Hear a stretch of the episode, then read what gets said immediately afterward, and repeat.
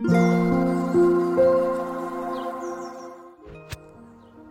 んにちは、なおこです。このチャンネルはフリーランスのライターをしている私が日々の暮らしの中で感じたことをお話ししています。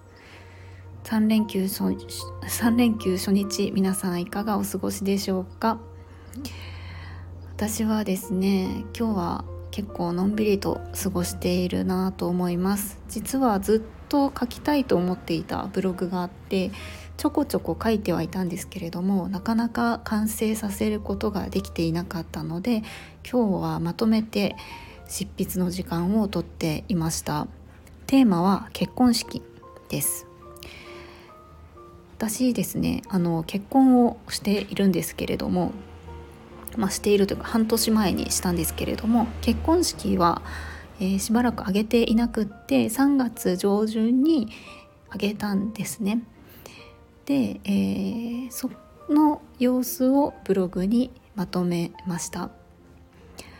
まあ親族同士親族というか家族同士ですね新郎と新婦の家族同士だけの小さな結婚式を神戸にある北野天満神社というところであげました、まあ、神社も本当にあのこじんまりとしていて、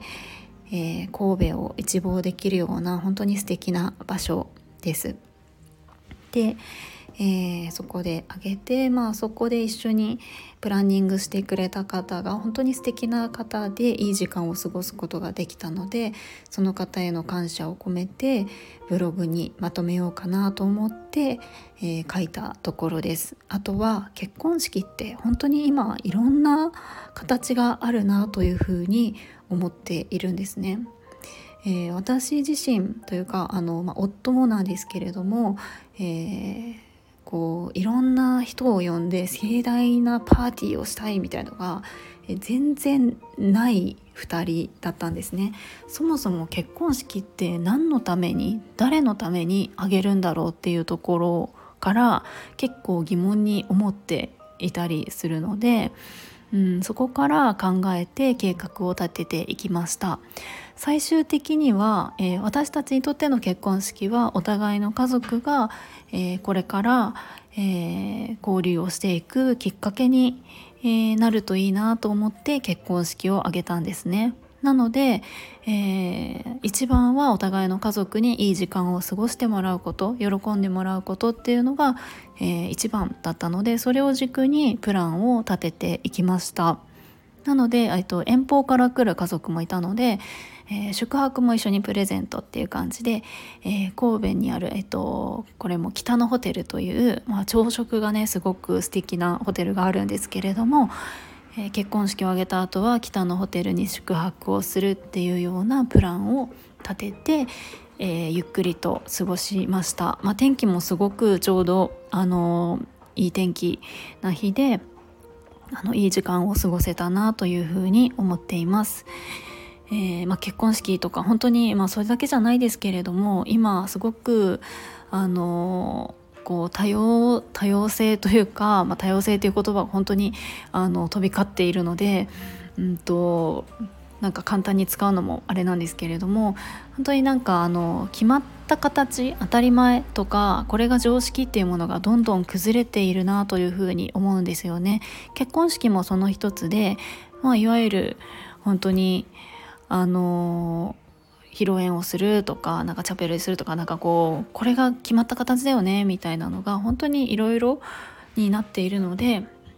それこそ自分たちがこういうふうにしたいっていうのを大切にできる時代だなっていうふうに思っています。はいということで、まあ、ブログを書いたよっていうお話を、えー、しました。あ概要欄に概要欄、はい、に URL を貼っておきたいなと思うので是非読んでくれたら、えー、嬉しいなと思います。